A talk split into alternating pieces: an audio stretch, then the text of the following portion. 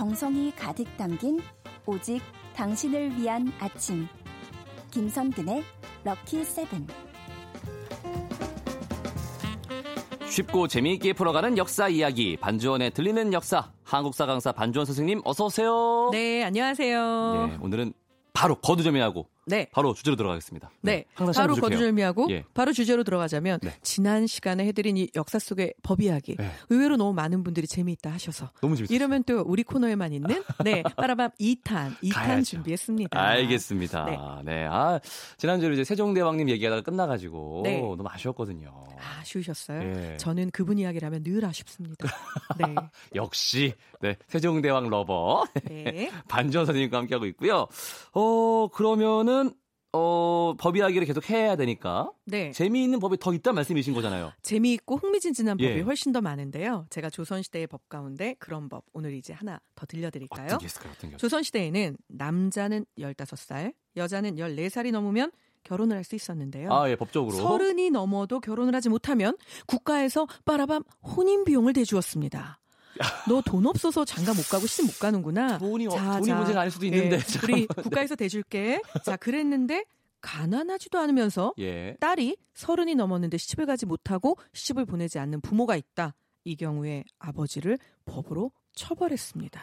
말씀하신 대로 그게 꼭 그 이유가 그게 아닐 있는데, 있는데요. 그게. 자, 이럴 정도로 국가는요, 사실은 국민들이 태어나서 결혼하고 먹고 사는 일에 또 관심이 많았다라고도 예. 생각할 수 있잖아요.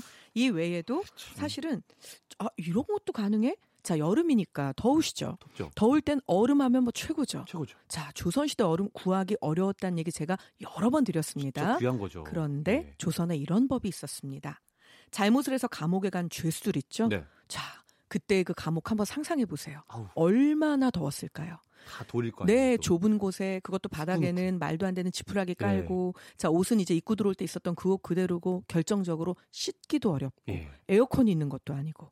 자, 그런데 이 감옥에 간 죄수들에게 매년 여름철 마지막 달에는요, 원래는 얼음 있죠? 빙고에 있는 예. 얼음. 그걸 그 높은 관리들, 이 사람들한테 내려주기도 하고요. 원래는 성균관에 있는 그 유생들에게 어떤 경연을 펼쳐서 이것을 또 내려주기도 합니다. 오, 예. 그랬는데 문제는 활인서에 있는 환자와 전옥서에 있는 죄수들에게도 바로 여름 끝날 무렵에는 이 얼음을 나눠줬습니다. 어, 너희들 너무 힘들지? 그러니까 자 이거 먹고 기운 내서 우리 아프지 말고. 그러니까 결국은 갱생을 위한 기간인 거지. 예. 그들을 고통을 줘서 못 살게 굴려는 게 목적이 아, 아니잖아요. 굉장히 네. 어, 뉘우치겠는데요. 그쵸? 얼음 받으면 그리고 활인서에 있는 환자라는 부분도 주목하셔야 되는데요. 활인서는 굳이 말하자면 돈이 없는 빈민들이 가는 병원이잖아요. 네, 약간 공공의료기관. 네. 네. 신분제 국가였던 조선에서 사회의 가장 낮은 계층이 가는 그런 병원 그리고 무엇보다 감옥에 갇힌 죄수들에게까지.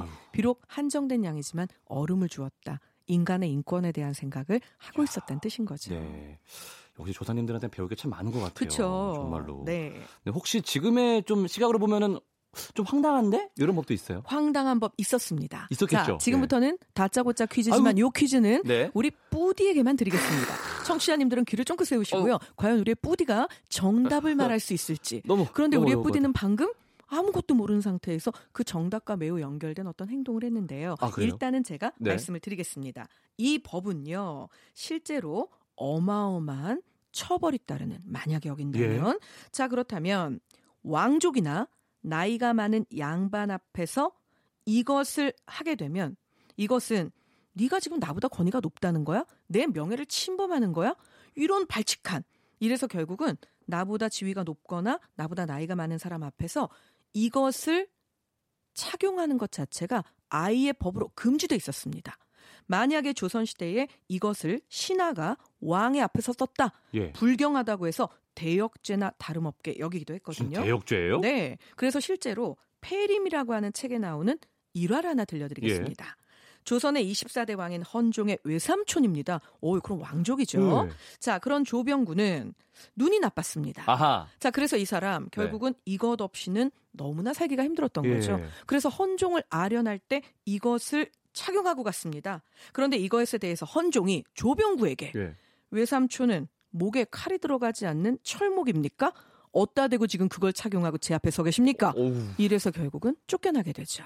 자, 이것 무엇이었을까요? 아니 안경이 그렇게 잘못하는 건가요? 네, 맞습니다. 자, 조선의 황당한 법 안경을 나보다 지위가 높거나 나보다 나이가 많은 사람 앞에서 착용하면 조선시대 후반에는 이것이 큰 죄가 이 되었습니다. 안경이 뭐 잘못했다고 안경이 왜 그러게 말입니다. 외삼촌한테까지 그러는데요? 네. 네. 그 사실은 이 안경이라고 하는 것이 이제 이때 처음 어찌 보면 들어오게 되잖아요. 예. 그래서 세상을 바라보고 제대로 보기 위한 그 돌을 사실 끼고 있는 셈인 건데 그게 당시에는 흔한 물건도 아니고 대단한 고가의 물건이었습니다. 아. 그래서 마치 아, 나 좀 살거든 이제 이런 뜻인 것으로 예, 사실 곡해가 됐던 거죠. 어, 아. 그래서 많은 사람들이 안경을 끼고 나이가 많거나 나보다 관직이 높은 사람 앞에 서면 나 너보다 훨씬 많은 집 사람이야. 아. 이런 뜻이 되어서 굉장히 불경스럽게 그렇구나. 여겼습니다. 아니 근데 그래도 좀 이제 안 보여서 쓴 건데 그죠. 예, 저 같으면 변호사 불러가지고 네. 얘기해야죠.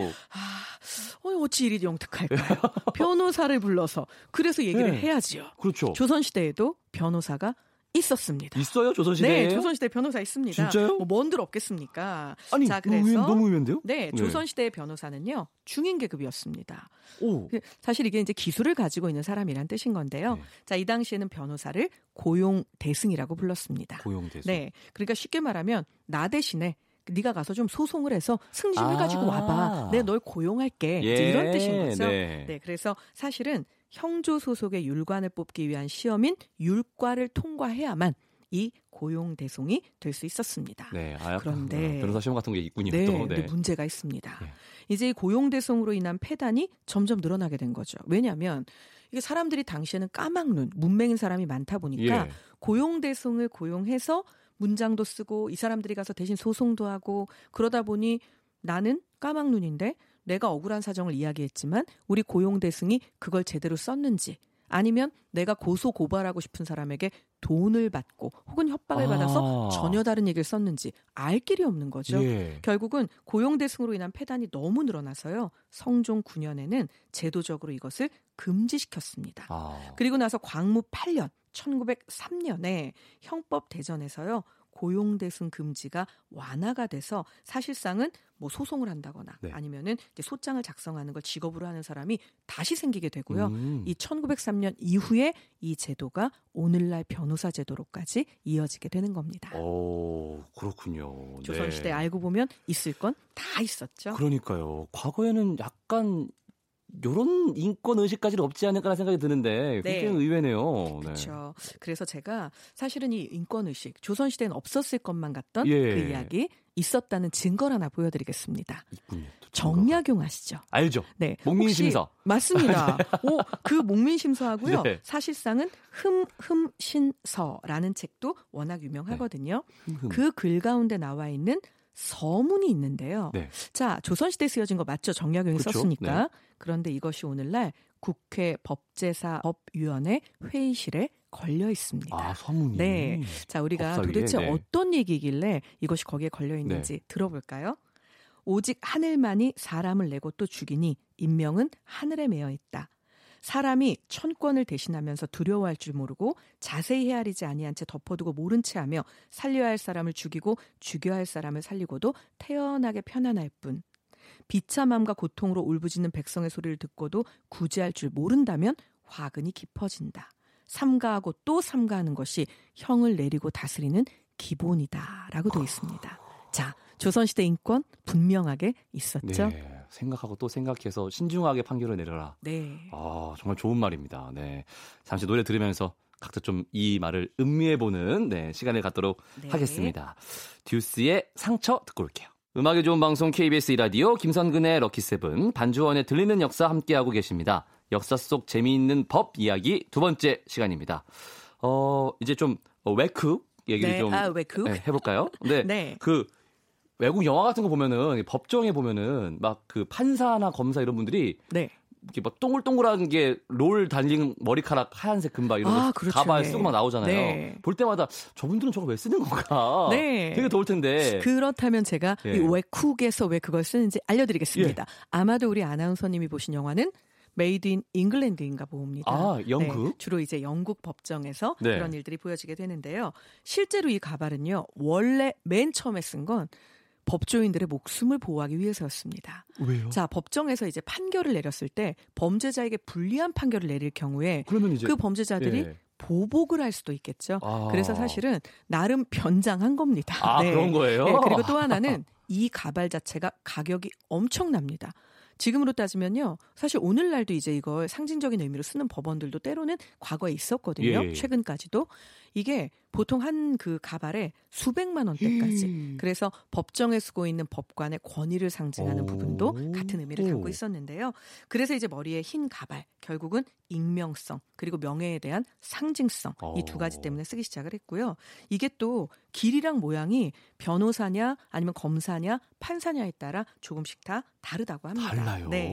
그래서 법정의 판사는요 머리를 반만 덮는 그래서 이름이 원래는 이위그라는 가발을 쓰고요 오. 판사의 경우는 변호사보다 약간 작은데 밥그릇 모양으로 좀 더 이렇게 오목하게 아. 머리를 싹 덮어줍니다. 동글동글. 그래서 그걸 이거 절대 밥그릇이라서가 아닙니다. 예. 밥 위그 이렇게 부릅니다. 네 그런 가발을 쓰고요. 밥위. 네 그리고 이제 또 뭐 여왕이 동의해야만 원래 고등 변호사로 임명이 가능합니다. 그러니까 일반 변호사랑 고등 변호사는 다르거든요. 달라요? 그래서 고등 변호사는 어깨까지 가발이 내려옵니다. 네. 가장 비싸고 가장 권위 있어 보이겠죠. 아, 역시 여왕님이. 네. 네. 그래서 모두 다 다른 모양이었고요. 다만 2008년 1월부터는 민사에 한해서는 판사들이 가발을 벗고 좀 더 국민에게 친근하게 다가가자. 음. 그래서 재판을 하고 있다고 하고요. 여전히 현재에도 형사 재판은 이것을 영국은 반드시 착용하게끔 규정하고 있습니다. 음, 그렇죠. 형사는 권위가 필요하니까요. 그렇죠. 예, 확실하게. 네. 네. 어, 그러면은 어, 다른 나라의 좀 독특한 법들 좀 소개해 주세요. 많습니다. 예, 있겠죠. 자, 우리 이게 뭐 여러 가지 있는데요. 네. 제가 오늘은 아나운서님에게만 이 문제를 집중 투하하도록 하겠습니다. 이게 참네. 네. 자, 이 나라, 이 나라 어디일까요? 예. 이 나라에서는요, 도시의 청결 및 도시 안전성 문제 때문에 네. 1992년부터 껌 판매가 금지됐습니다. 어머, 어머. 그럼 이 나라 사람은 껌을 안 씹나요? 예. 어, 그건 또 아닙니다. 어떻게 해요, 그럼? 씹는 건 괜찮아요. 그런데 팔면 안 되는 겁니다. 어디서 사요? 자, 그래서 껌을 밀반입했을 경우에 최대 우리나라 돈으로 1억이라는 어마어마한 금액을 내야 되는데요. 껌을 씹는 것은 불법이 아니지만 판매하면 불법이니까 예를 들어 해외에서 사가지고 들어와서 씹겠다든지 뭐 관광객인 내 친구가 우리 집에 놀러 왔는데 껌을 선물로 줬다든지 네. 이게 불법은 아닌 겁니다. 다만 판매는 하면 안 되는 거죠. 이 나라 과연 어디일까요? 힌트를 드릴까요? 예. 자, 이 나라는 뭐 우리가 알고 있는 사실은 적도 지방의 열대 아열대 기후의 국가고요. 네. 이 아시아권에서는요. 유땡 버셜 스튜디오가 일본 오사카를 제외하면 네. 여기에 있죠. 그래서 굉장히 아. 더운 나라입니다. 예. 앞 글자는 싱이죠. 아, 그러면 아, 가포. 네, 맞습니다. 아, 싱가포르. 네, 싱가포르. 네. 바로 싱가포르에서는요. 껌 이거 함부로 판매하셔도 안 되고요. 껌 씹다 버리시면 정말 큰일 예, 납니다. 여기 뭐 버리면 안 되는 건 알고 있었거든요. 네. 근데 파는 것도 안 되는군요. 네, 그렇죠. 뭐 엄청나죠. 사실 껌 밀반입 하면 1억이다. 껌좀 사왔다고 않습니까? 네. 자, 그다음 이 나라는 우리 기준으로 보면 어 뭐야 이런 생각이 듭니다. 예. 이 나라는요. 개인의 어떤 사생활 그리고 이제 소음 같은 것으로 인한 개인 사생활의 침해 이런 부분을 굉장히 중요시 여깁니다. 네네. 물론 저도 이 나라를 가봤지만요. 사실은 해도 누가 뭐라고는 안 합니다. 사실은 예. 하지만 법으로는 그렇습니다. 네. 자, 밤 10시 이후에 공동주택에서 변기에 물 내리면 아니 됩니다. 신고하면요 걸립니다. 다만 그 인간인데 네. 신고를 안 할 뿐이죠. 신고를 안 하겠죠. 네. 자, 이 나라 어디일까요? 이런 나라는 안 가고 싶네요. 어머, 앞글자랑 뒷글자가 같은 나라입니다. 스. 아, 그러면 어, 어, 스위스. 네, 맞습니다. 스위스, 스위스. 스위스. 스위스죠. 네. 자, 그 나라네. 스위스. 이건 우리 꼭 알고 지나가야겠어요. 예. 공공장소에서 연인들끼리 스킨십을 하면 이것이 법으로 금지입니다. 만약에 법률을 인지하지 못한 외국인 커플이 공공장소에서 키스라도 한다. 네. 이 나라는 실제로요. 이 키스를 하다가 그 외국인 커플이 감옥에 간 적도 있습니다. 이곳은 어디일까요? 최근 아주 hot place로 뜨고 있는 네. 여행지인데요. 어. 뭐 이곳은 오일 달러, 오일 머니의 위력을 아. 한눈에 볼 수 있는 예, 그러면은 네. 뭐, 그 두- 되게, 되게 부르즈 칼리파 있고. 네, 예, 맞습니다. 두바이, 두바이. 네, 맞습니다. 네. 자, 두바이 가실 연인분들 절대 공공 장소에서 이런 신체 접촉 행위 네. 과하게 하시면 아니 되옵니다. 사적 장소에서 해야겠네요. 네, 그렇죠. 몰래. 네. 어, 너무 좋아하시는데요? 아유, 스킨십 좋아하거든요. 또. 네. 또 다른 법도 어, 또, 또 있어요? 또, 또? 또? 있지요. 예. 별게 다 있습니다. 이게 이곳에서는요. 단 조건이 있습니다. 남편이 바람을 피웠을 경우에 그리고 아. 조건이 하나 더 있습니다. 맨손으로 그리고 하나 더 있습니다. 조건이 네. 우발적으로 했을 경우에 네. 아내가 남편을 죽여도 처벌이 되지 않습니다.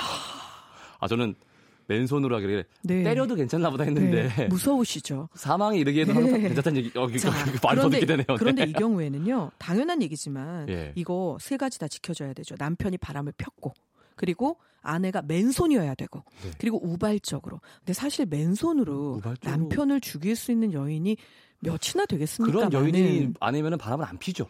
그럴 수도 있죠.